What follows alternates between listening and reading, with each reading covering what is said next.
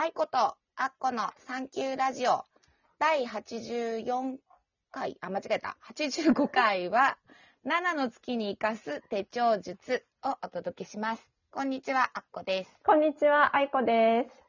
うっかり、うっかりが続いてますけども。いや、ね、ちょっともう一れ回続きそうだな。連休がね、ちょっと続いたりなんかしてね、そうそうちょっとね、ぼボケボケにね、二人ともなっているとこがあるかもしれないけど。あ、あれ、すっかり秋ですけど、そうだね、秋だね。東京は寒いですか？あ、なんかね、寒いよ。あの、さ、でもね、寒くなったり、暑くなったり、なんかこう、ちょっと不安定な感じで、うん。あの、体調を崩しそうな怖い感じがあるよね。うんうんうん。なんかさ、その、うん冷暖房で入れなくていい期間の秋って一瞬だったよね。確かにね、でも今まだ私入れてないよ。まだ入れてない。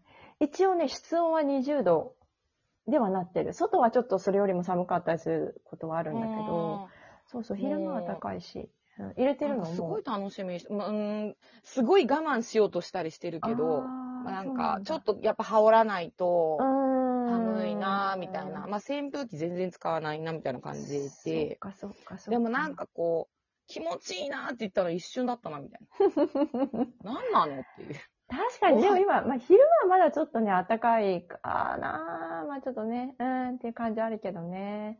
うーん。でもまあ気持ちだけはね、うん穏やかにいっていきたいと思いますけども。うん。じゃあ、今回はあれです。そうだね、手帳術ね。ちょうどね、うん前回の放送で、アッコさんにね、その、2022年の、まあ、22日の転写日ありますということで、そうそうそう。そう、実は今この放送、ね、これを配信してる23日も一粒万倍日。まあもう夜だからね、もうちょっと終わりかけにはなっちゃってるんだけど、だし、その前日の22日が転写日といって、年にね、5回ぐらいしかないよう5 6回しな、かうんそうそう、そうそう。5、6回ぐらいしかないような、まあ貴重な、その最、最高の運勢の日みたいな、なんかこう、開運日とかね、ね。なんかそんな日、吉日っていう風に言われてる日だったりしてね。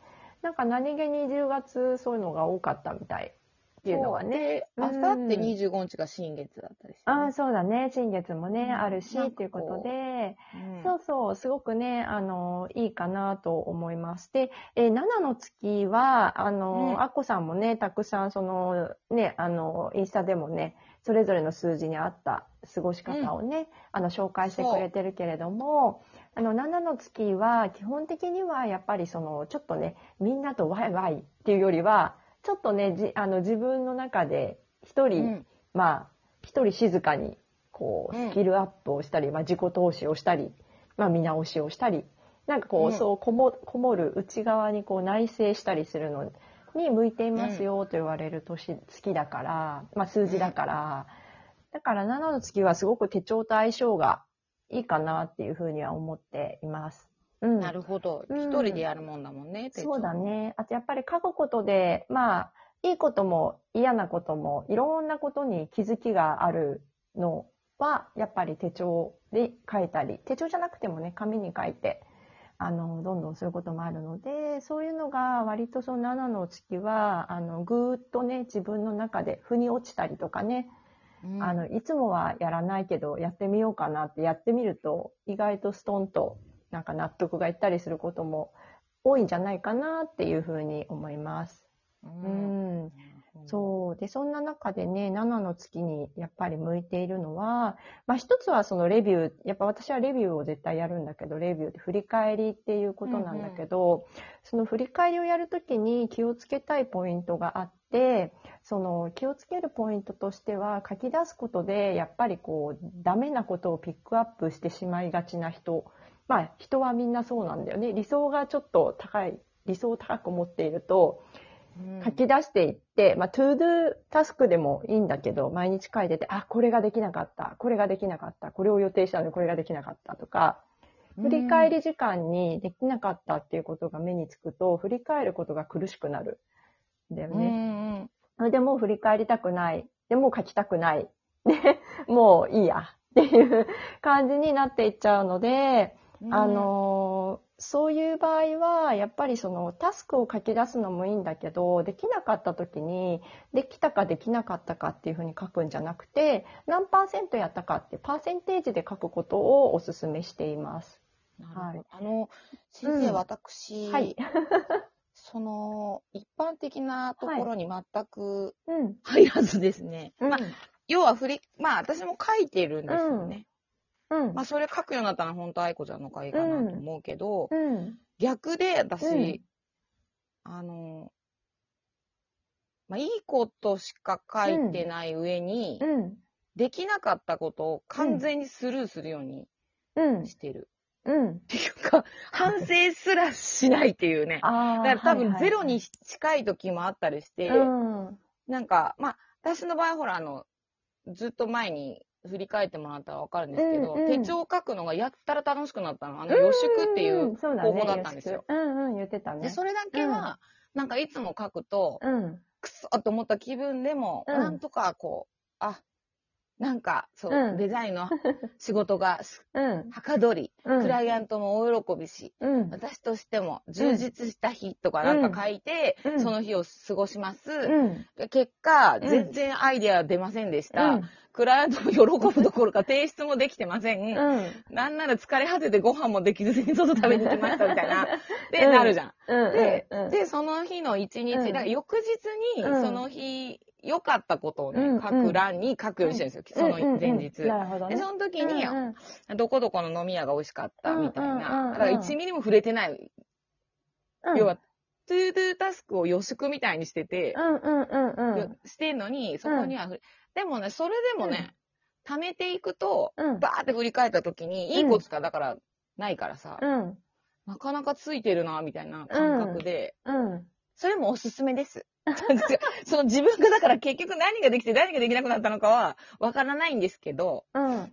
でも、あの、その振り返って、うんだからその嫌にならない方法としてちょっとおすすめします。ああ、ま、そうね、またあの、そうね、そう、アッコさんの言うこともとってもよくわかわかる。あの、その、こんなあの人いるのかなと思って。いやいや、でもね、嫌なことは基本的に手帳にはね、の書き残さない方がいいいいので、あの、嫌なことは、例えば書くんだったら、あの、何私も何度も言ってるけど、その、捨てるような紙に書いて、ああでね。、あの、ビリビリって破ったりして、あのう、ん消化するっていうことは大事なんだけど、あの、だから、あの、残るものに、あの、その自分がうってなるようなこととか、ちょっとなんか、もやっとなるようなことを、その察し体で、あのの、残して、もちろんそれを残して、あの、励みにするっていうすごいハングリー精神の強い人は、そういうふうにやってる人もいるんだけど、まあ、それは本当自分のタイプをよく見極めるっていうことが大事だから、あの、みんなにお勧めするやり方ではないんだけど、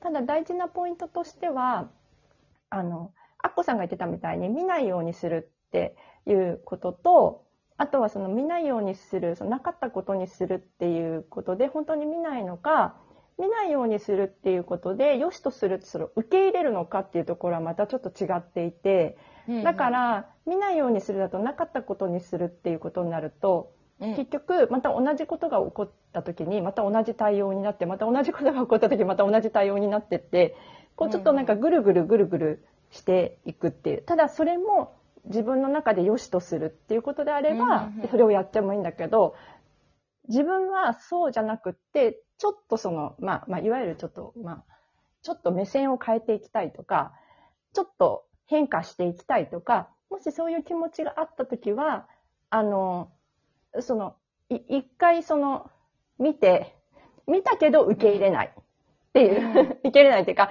受け入れない自分を受け入れるということをやるために書いて、例えばな何がダメだったかって書いて、うん。それで、それをまあ破って、でもこれダメだったけど、私はもうこれはいいんだっていうことだと、うんうん見ないことにするじゃなくて、受け、なんかうん。うん一回受け止めたっていうことにはなるので、ちょっと違うんだよね。だかなら、るほど。だからそこ、そこの部分をが、あの、そうね。そう、そこの部分が、あの、受け止めて、あの、な、ななんかこう、ないっていう、ないって、なうんないことにするということ、表現ではないかもしれないなとは思う。なるほど。うん。でもそれで言ったらさっきの、その、手帳の使い方にはうんた、まあわかんない。その気持ち的には二つあって、うん要は、今の自分でよくて、別に進化、まあ生きてるからさ、うん変化と進化はどうしてもつきものと思うけど、うだね。さらの、さらに今より良くなろうと思ってる人と、うん。今の自分でいいですっていう人で、うん。まま変わってくるんだね。そうだね。で、まあどうしてもその、アッコさんが言うようにどうしても今のままではなくて、やっぱりね、周りの環境とかでどうしてもね、まあ年齢とかもそうだけど、変化は絶対に抗えないから、その段階でど、どの今の自分、どの自分をキープしていきたいのかとかいうことにはなっていくかもしれないね。その変化に合わせて自分もこう、こうなっていってもいいっていうんだったらもう全てを本当に宿命的に受け入れるっていう考えだから、それはもう分かった上で私はこうしてるっていう軸がぶれないっていうのはあるから、それはすごくいいと思う。うん。なるほうんど。だから、最近なんか、まあ、例えばね、占いとかで、うん。もう、同じようなことで夫婦喧嘩してるんです、みたいな。もう100万、もう100万回言ったら、って。もう10年後も全く同じことで喧嘩してんで、つって。変わらへんで、人なんて。ってすごい言ったりする。だから、え、変わらないんですか？みたいな。そうです。変わりませんで。だから、結局、変われないんだから、ここをよ、ここのいいとこフォーカスすればいいでしょ、うんみたいなうん。こと言ってて、そうか。うん、変わりたい人もいたのかと思って、今。うん、そうね。だからままあ、そうね。だからまあ変化はどうしてもしていっちゃうから、そこの部分を、まあ、み、社会がね世界が変わっていくしねそうそうそう地球は回ってるからね。なるほど。ね。私は、あの、嫌なことから、嫌なことは一切見ないという やり方をお勧めします。次回、うん。えっと、11月に入ってしまいますので、うんはい。9時から、ラッキーアクションね。だね。次は何、何になるんだったっけ？あ、いよいよ8なんじゃないですか？そうだよ。いよいよおー楽しみだね。楽しみにして聞いていただきたいと思います。聞いてね